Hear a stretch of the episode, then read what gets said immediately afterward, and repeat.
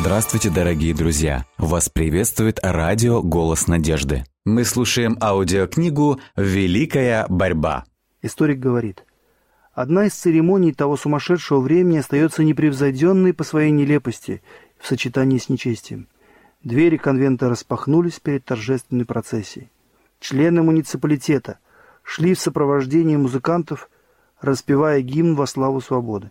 В центре собравшихся была женщина – закутанная в покрывало, символ их будущего поклонения, которое они называли богиней разума. Ее подвели к членам конвента, с большой торжественностью сняли с нее покрывало и усадили по правую руку от председателя. Все без труда узнали в ней танцовщицу из опереты. И этой особе, которая как нельзя лучше изображала тот разум, которому они поклонялись, Национальный конвент Франции публично воздавал почести. Этот нечестивый и смехотворный маскарад – не был случайностью. Коронацию богини разума проводили по всей стране, где только жители желали показать, что и они уже достигли всех высот революции. Оратор, призывавший поклоняться разуму, сказал, «Законодатели, фанатизм уступил место здравому смыслу. Его затуманенный взор не мог бы вынести такого яркого света. Сегодня множество людей собралось под этими готическими сводами, где впервые звучит истина. Здесь Франция совершает единственное истинное служение – служение свободе и разуму. Здесь мы выражаем наши надежды на силу оружия республики. Здесь мы оставляем неодушевленных идолов ради разума, ради этого живого образа, совершенного произведения природы. Когда богиню разума привели в конвент, главный распорядитель взял ее за руку и, обращаясь к собранию, сказал, «Смертные, перестаньте трепетать перед бессильными громами Бога, которыми пугали вас. С этого момента нет у вас никакого божества, кроме разума. Я представляю вам его благороднейший и чистейший образец. Если вам нужны кумиры, приносите жертвы только подобным этому. Падите перед августейшим сенатом свободы. О, покрывало разума! После этого богиня, обнявшись с председателем, села в великолепно украшенный экипаж и в сопровождении огромнейшей толпы направилась в Нотр-Дамский собор, чтобы занять место божества. И там, на высоком алтаре она принимала знаки поклонения от всех присутствующих. Вскоре последовало публичное сожжение Библии. Однажды члены Народного общества музеев вошли в зал муниципалитета, восклицая «Да здравствует разум!». На высоком шесте они несли обгоревшие книги. Среди других церковных изданий были Ветхий и Новый Заветы, которые, как сказал председатель, искупили в великом огне все те безрассудства, которые они заставляли людей совершать. Так папство положило начало той работе, которую завершил атеизм. Политика Рима создала социальные, политические и религиозные предпосылки гибели Франции. Все, пишущие об ужасах революции, обычно винят в этих безумствах государство и церковь. Отдавая дань справедливости, следует признать, что вся вина лежит на церкви. Папство настроило монархов против реформации, представив ее как врага королевского престола – как роковую угрозу миру и благополучию государства. Это Рим вдохновил монархов на крайнюю жестокость и чудовищное угнетение народа. Библия несла с собой свободу. Там, где принималась благая весть, сознание людей пробуждалось. Они сбрасывали с себя оковы рабского невежества, пороков и предрассудков. Они начинали мыслить и действовать самостоятельно. Видя это, монархи трепетали за свою власть. Рим неустанно разжигал их ревнивые опасения. В 1525 году папа предостерег регента Франции. Эта мания протестантизм поразит и уничтожит не только религию, но и государство, дворянство, законы, правопорядок и все сословные различия. Спустя несколько лет папский посол предупреждал короля. «Ваше сиятельство, не заблуждайтесь. Протестанты в равной мере угрожают и светской власти, и духовной. Трон в такой же опасности, как и алтарь. Введение новой религии непременно вызовет и необходимость в новом правлении. Богословы играли на предрассудках народа, пытаясь убедить всех, что протестантское вероучение соблазняет людей новизной и безрассудством. Оно лишает короля преданности его подданных и разрушает как церковь, так и государство. Действуя такими методами, Рим и настроил Францию против реформации. Во Франции был впервые обнажен меч преследования, чтобы поддержать трон, защитить знать и сохранить законы. Правители этой страны вряд ли предвидели зловещие последствия такой политики. Учение Библии утвердило бы в сознании и сердцах людей те принципы справедливости, воздержания, истины, равенства и благотворительности, которые являются краеугольным камнем национального процветания. Праведность возвышает народ, поэтому и правдою утверждается престол. И делом правды будет мир, и как результат – спокойствие и безопасность вовеки. Кто повинуется божественному закону, тот тем более будет уважать законы своей страны. Кто боится Бога, тот будет чтить и государя во всех его справедливых и законных требованиях. Но несчастная Франция запретила Библию, объявила вне закона ее приверженцев. В течение столетий принципиальные и порядочные люди, обладавшие тонким умом и нравственной силой, имели достаточно смелости, чтобы заявлять о своих убеждениях и вере, чтобы страдать за истину. Веками эти люди, как рабы, надрывались на каторжных работах, гибли на кострах, или заживо гнили в подземных тюрьмах. Тысячи и тысячи вынуждены были спасаться бегством. И все это длилось в течение двух с половиной веков после начала реформации. Едва ли на протяжении всего этого длительного периода было хотя бы одно поколение французов, которому не довелось бы стать свидетелем того, как последователи Евангелия были вынуждены бежать от безумной ярости гонителей. Беглецы уносили с собой знания, искусство – ремесла и порядок. И всем этим достоянием они обогащали страны, в которых для них находилось убежище. Своими незаурядными дарованиями они способствовали процветанию других стран, тогда как их родная земля приходила в упадок. И если бы все эти таланты остались во Франции, если бы в течение этих трехсот лет мастерство изгнанников служило родной земле, если бы были использованы их художественные способности, если бы их творческие гении и сила разума обогащали литературу и развивали науку, если бы своей мудростью они помогали властям, а своей доблестью – полководцам, если бы с помощью их справедливых суждений вырабатывались законы, а их библейская религия укрепляла умственные силы французов и управляла их совестью, какого величия достигла бы сегодня Франция? Великая, процветающая, счастливая страна. Каким примером для всех народов она могла бы стать? Я отрекаюсь каждую минуту Ото всего, что раньше так любил Грехи земные щупальцами спрута Меня лишали разума и сил Учась наукам, все же был невеждой не зная Бога, был слеп и глух.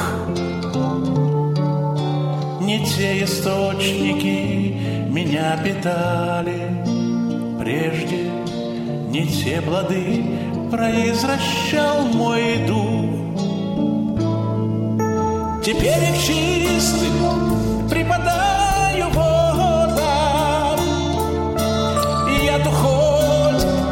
из моей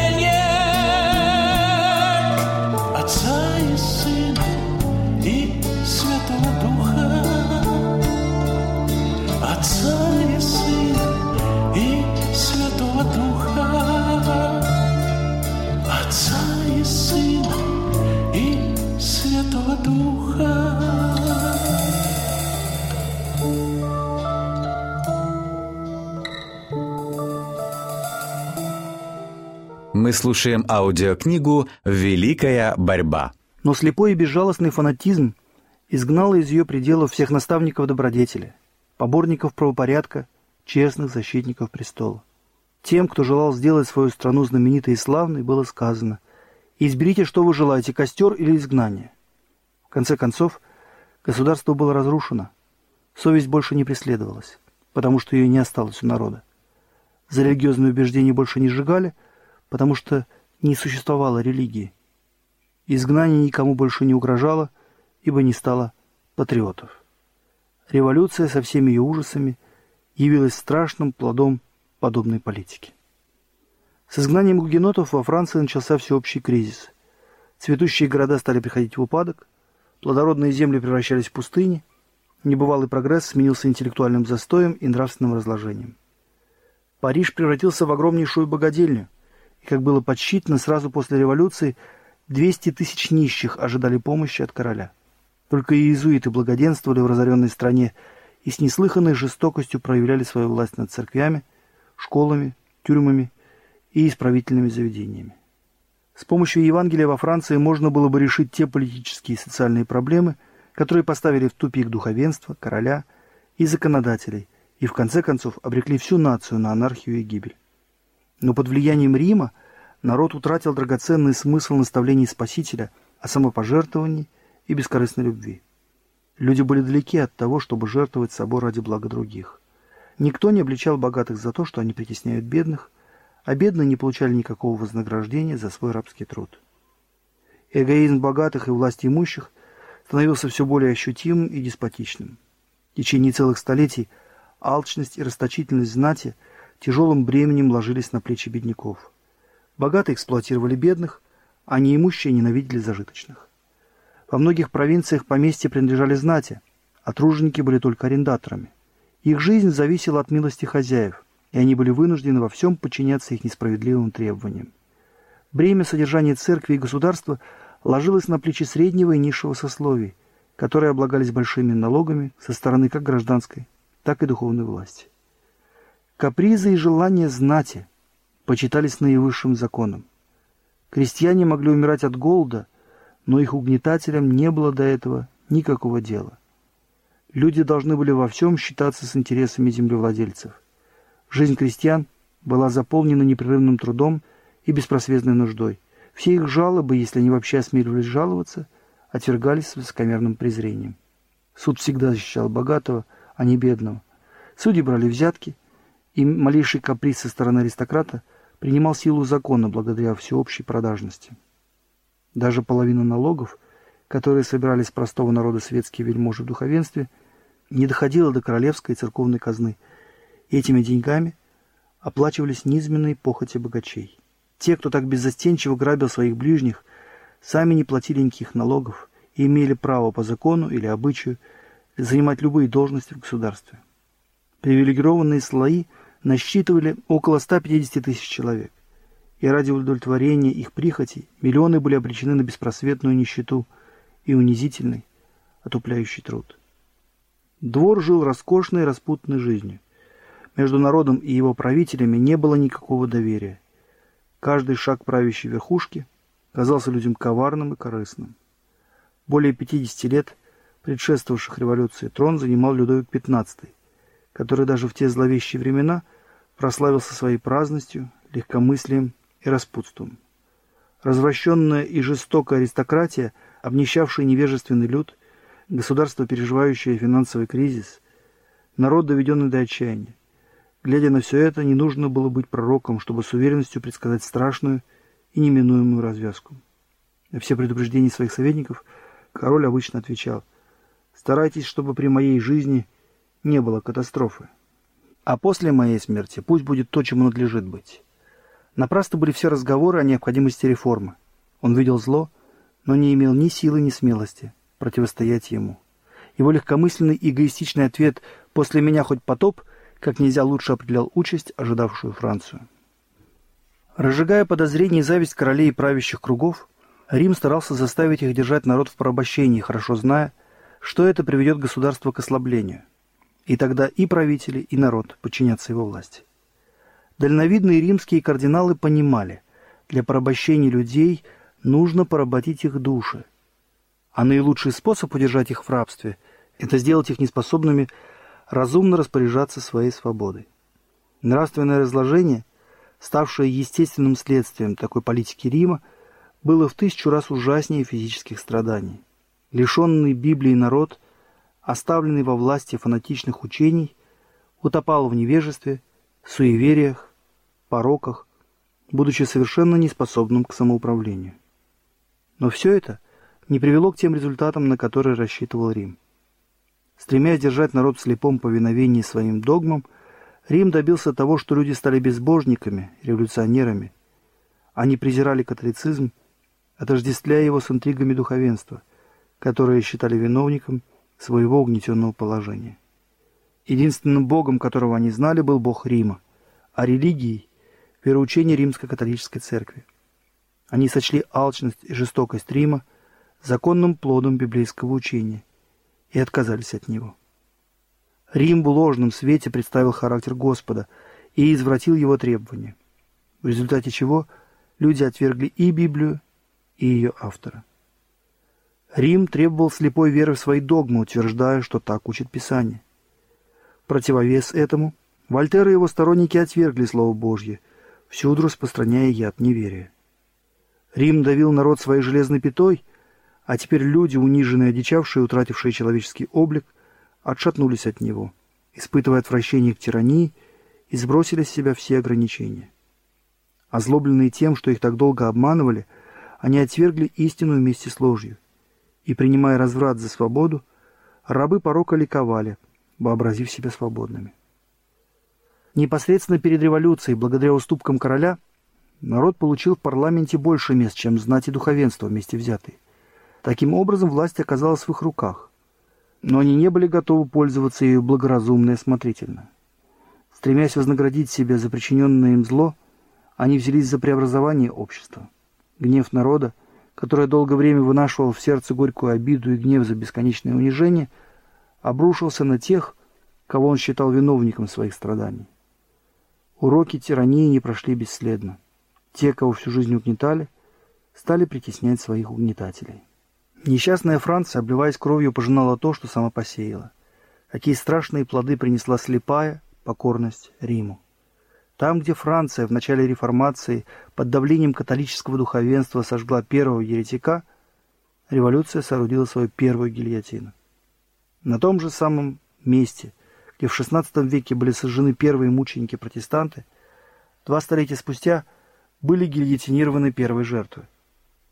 Отвергнув Евангелие, которое принесло бы ей исцеление, Франция открыла дверь безбожию и разрухи.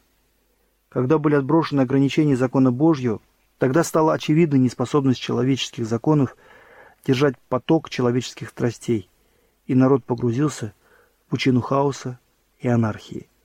Война против Библии открыла новую страницу в мировой истории, известную как правление террора. Мир и счастье покинули дома и сердца людей. Никто не чувствовал себя в безопасности. Тот, кто сегодня торжествовал, завтра мог оказаться в числе подозреваемых и осужденных. Насилие и похоть властвовали повсюду. Король, духовенство и знать были вынуждены терпеть зверство обезумевшего народа. Казнь короля еще сильнее раздула пламя и те, кто приговорили его к смерти, вскоре и сами последовали за ним на эшафот. Смерть, этот приговор выносился всем, кого подозревали во враждебном отношении к революции. Тюрьмы были переполнены, одно время в них томилось более 200 тысяч заключенных. В городах можно было наблюдать леденящие душу сцены. Между революционерами также шла непримиримая борьба. И Франция превратилась в огромное поле битва и разгула страстей. В Париже вспыхивал один мятеж за другим. Жители его разделились на множество партий, которые, казалось, стремились лишь к тому, чтобы уничтожить друг друга. Всеобщая разруха усугублялась тем, что Франция была увлечена в продолжительную и опустошительную войну с могущественными державами Европы. Страна оказалась на грани полного разорения. Армия требовала денег. Парижане умирали от голода. Банды разбойников грабили провинции, и цивилизация была почти погублена анархией и распутством. Народ слишком хорошо усвоил уроки жестокости, которые так усердно преподавал Рим. И вот наступил день возмездия. Теперь уже не ученики Иисуса наполняли тюрьмы и проливали кровь на эшафоте. Они давно или погибли, или находились в изгнании. Беспощадный Рим теперь ощутил смертельную силу тех, кого он научил наслаждаться кровавыми расправами. Гонения, которые столько веков были инструментом французского духовенства, теперь обрушились на него с необычайной яростью. Эшафоты утопали в крови священников. Галеры и тюрьмы когда-то переполненные гугенотами, теперь стали местом обитания их гонителей. Прикованные цепями к скамье и веслам, католические священники испытывали все те страдания и муки, которыми их церковь безжалостно подвергала кротких еретиков. Настали дни, когда самыми варварскими из судов принимались самые варварские законы за всю историю человечества, когда никто не мог поздороваться со своим знакомым или произнести молитву не рискуя при этом быть обвиненным в преступлении, караемым смертью. Когда шпионы прятались за каждым углом, когда с самого утра безостановочно работала гильотина, когда тюрьмы были переполнены, словно трюмы рабовладельческих судов, когда по водосточным трубам в сену текла пенящаяся человеческая кровь, в то время как по улицам Парижа ежедневно тянулись длинные вереницы повозок с обреченными на смерть людьми, проконсулы – присланные Верховным комитетом в департаменты, действовали с неописуемой жестокостью, неведомой даже Парижу. Смертоносный нож гильотины слишком медленно поднимался и опускался, чтобы выполнить свое дело. И множество узников падали, сраженные картечью. В нищих барж, нагруженных заключенными, специально проделывали отверстия. Город Леон был превращен в пустыню. В Аресе заключенным было отказано даже в такой привилегии, как быстрая смерть. На всем протяжении реки Лауры, от Самура до моря, большие стаи воронов и коршунов питались обнаженными трупами, сплетенными в страшных предсмертных объятиях. Пощады не было ни женщинам, ни детям. Сотни молодых людей и юных дев, не более 17 лет от роду, были погублены этим бесчеловечным режимом. Оторванных от материнской груди младенцев, якобинцы перебрасывали с копья на копье по всему строю. В какие-нибудь 10 лет – погибло множество людей. Все было так, как задумал сатана. Этого он добивался целые века. Его политика – это чистейший обман от начала и до конца. Его неизменная цель – принести людям страдания и горе, опорочить и исказить намерение Бога, уничтожить божественное благоволение и любовь, и тем самым причинить скорбь всему небу. Каждый день в глазах людей вижу пустоту и гнев. Неизвестно, их ждет и заботы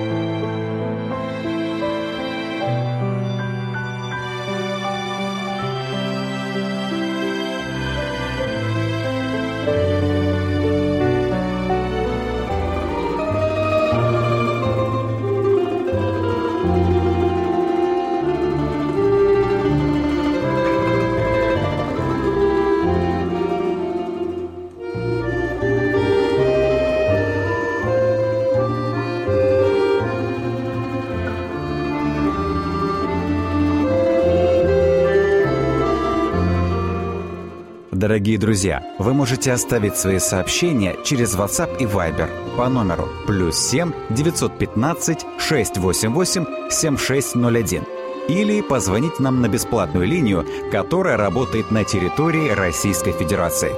Номер 8 800 100 ровно 1844. 8 800 100 ровно 1844.